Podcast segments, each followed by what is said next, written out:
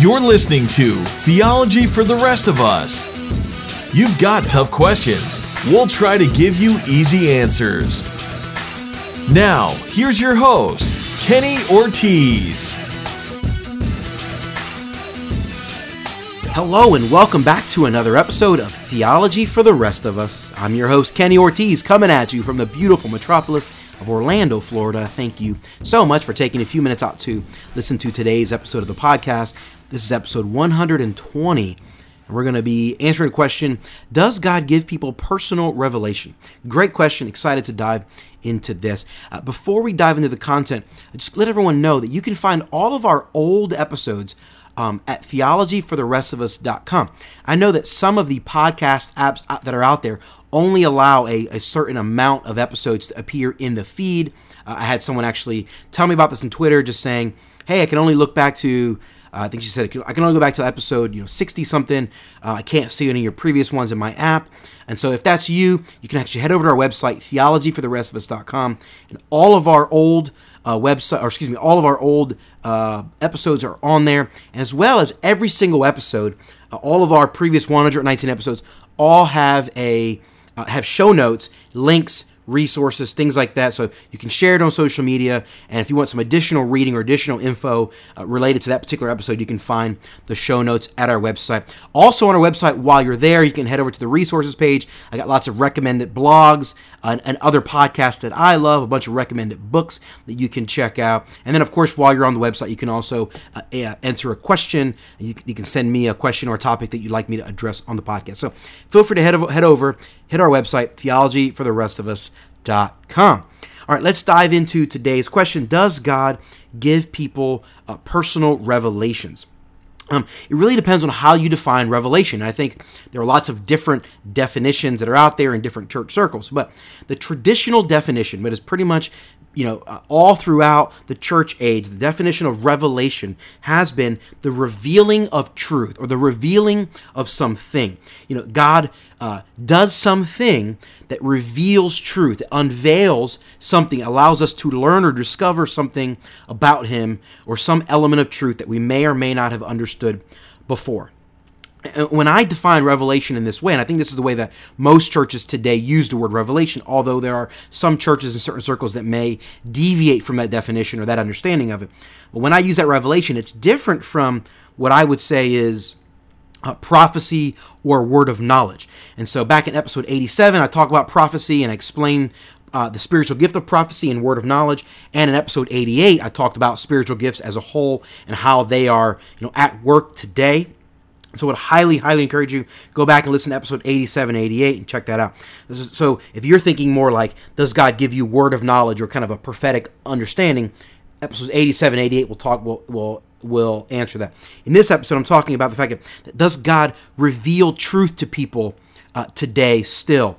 And, and, the answer to that is um, no, God does not reveal truth to you that has not already been revealed at some point. There is no one on planet Earth walking today that God is going to speak to them and give them some bit of truth that someone before them does not know.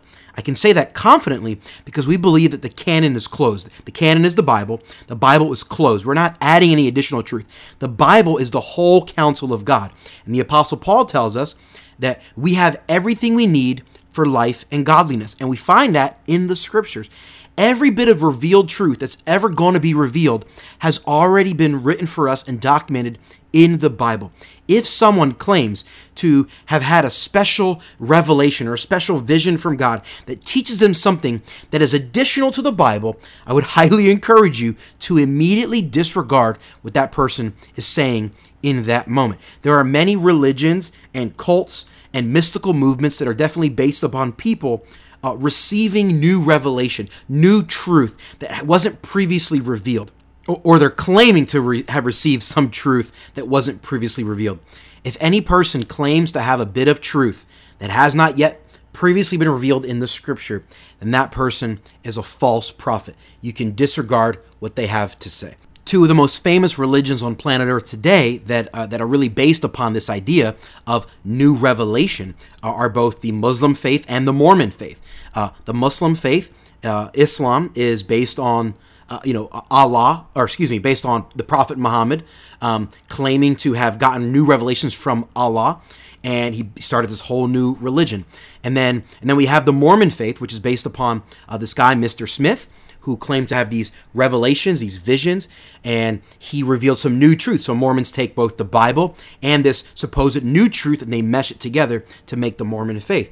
If you're interested in learning more about Islam, you can go back and listen to episodes 82 and 83. I talked extensively about the Muslim faith, its founding, and the differences between Islam uh, and Christianity. I encourage you to go check out episodes 82 and 83. As far as the Mormon faith goes, uh, we will do episodes in the future uh, about Mormonism, just have not had a chance to do that yet why do I disregard any you know supposed revelations outside of the scripture?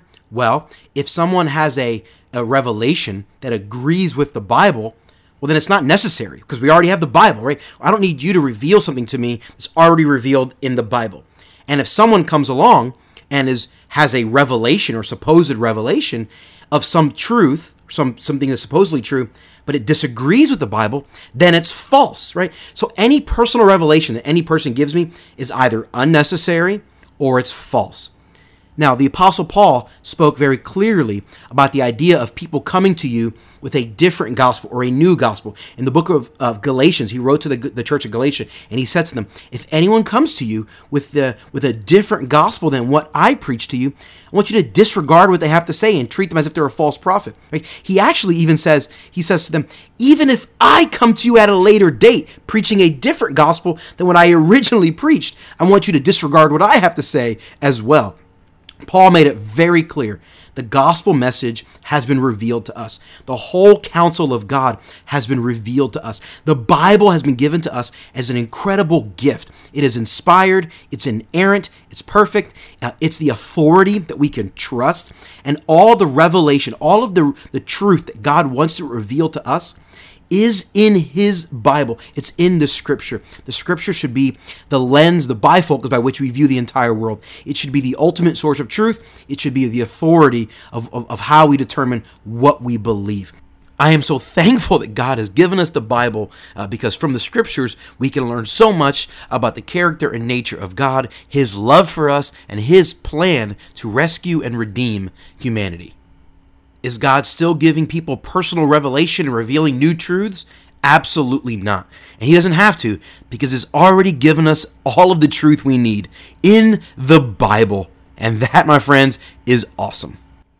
Thanks for listening to this episode of the podcast. I sure hope this has been helpful and insightful.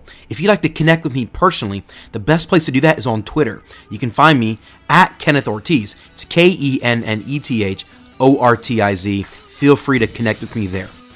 Also, as I mentioned at the beginning of this episode, please hit our website. There you can find all of our old episodes with show notes. You can find our resources page, and you'll see a bunch of links and buttons that make it really easy to subscribe to the podcast. Subscribing is really important because it's the only way to guarantee you never miss an episode. When you're subscribed, every episode gets delivered directly to your device. So head on over to our website right now, theologyfortherestofus.com.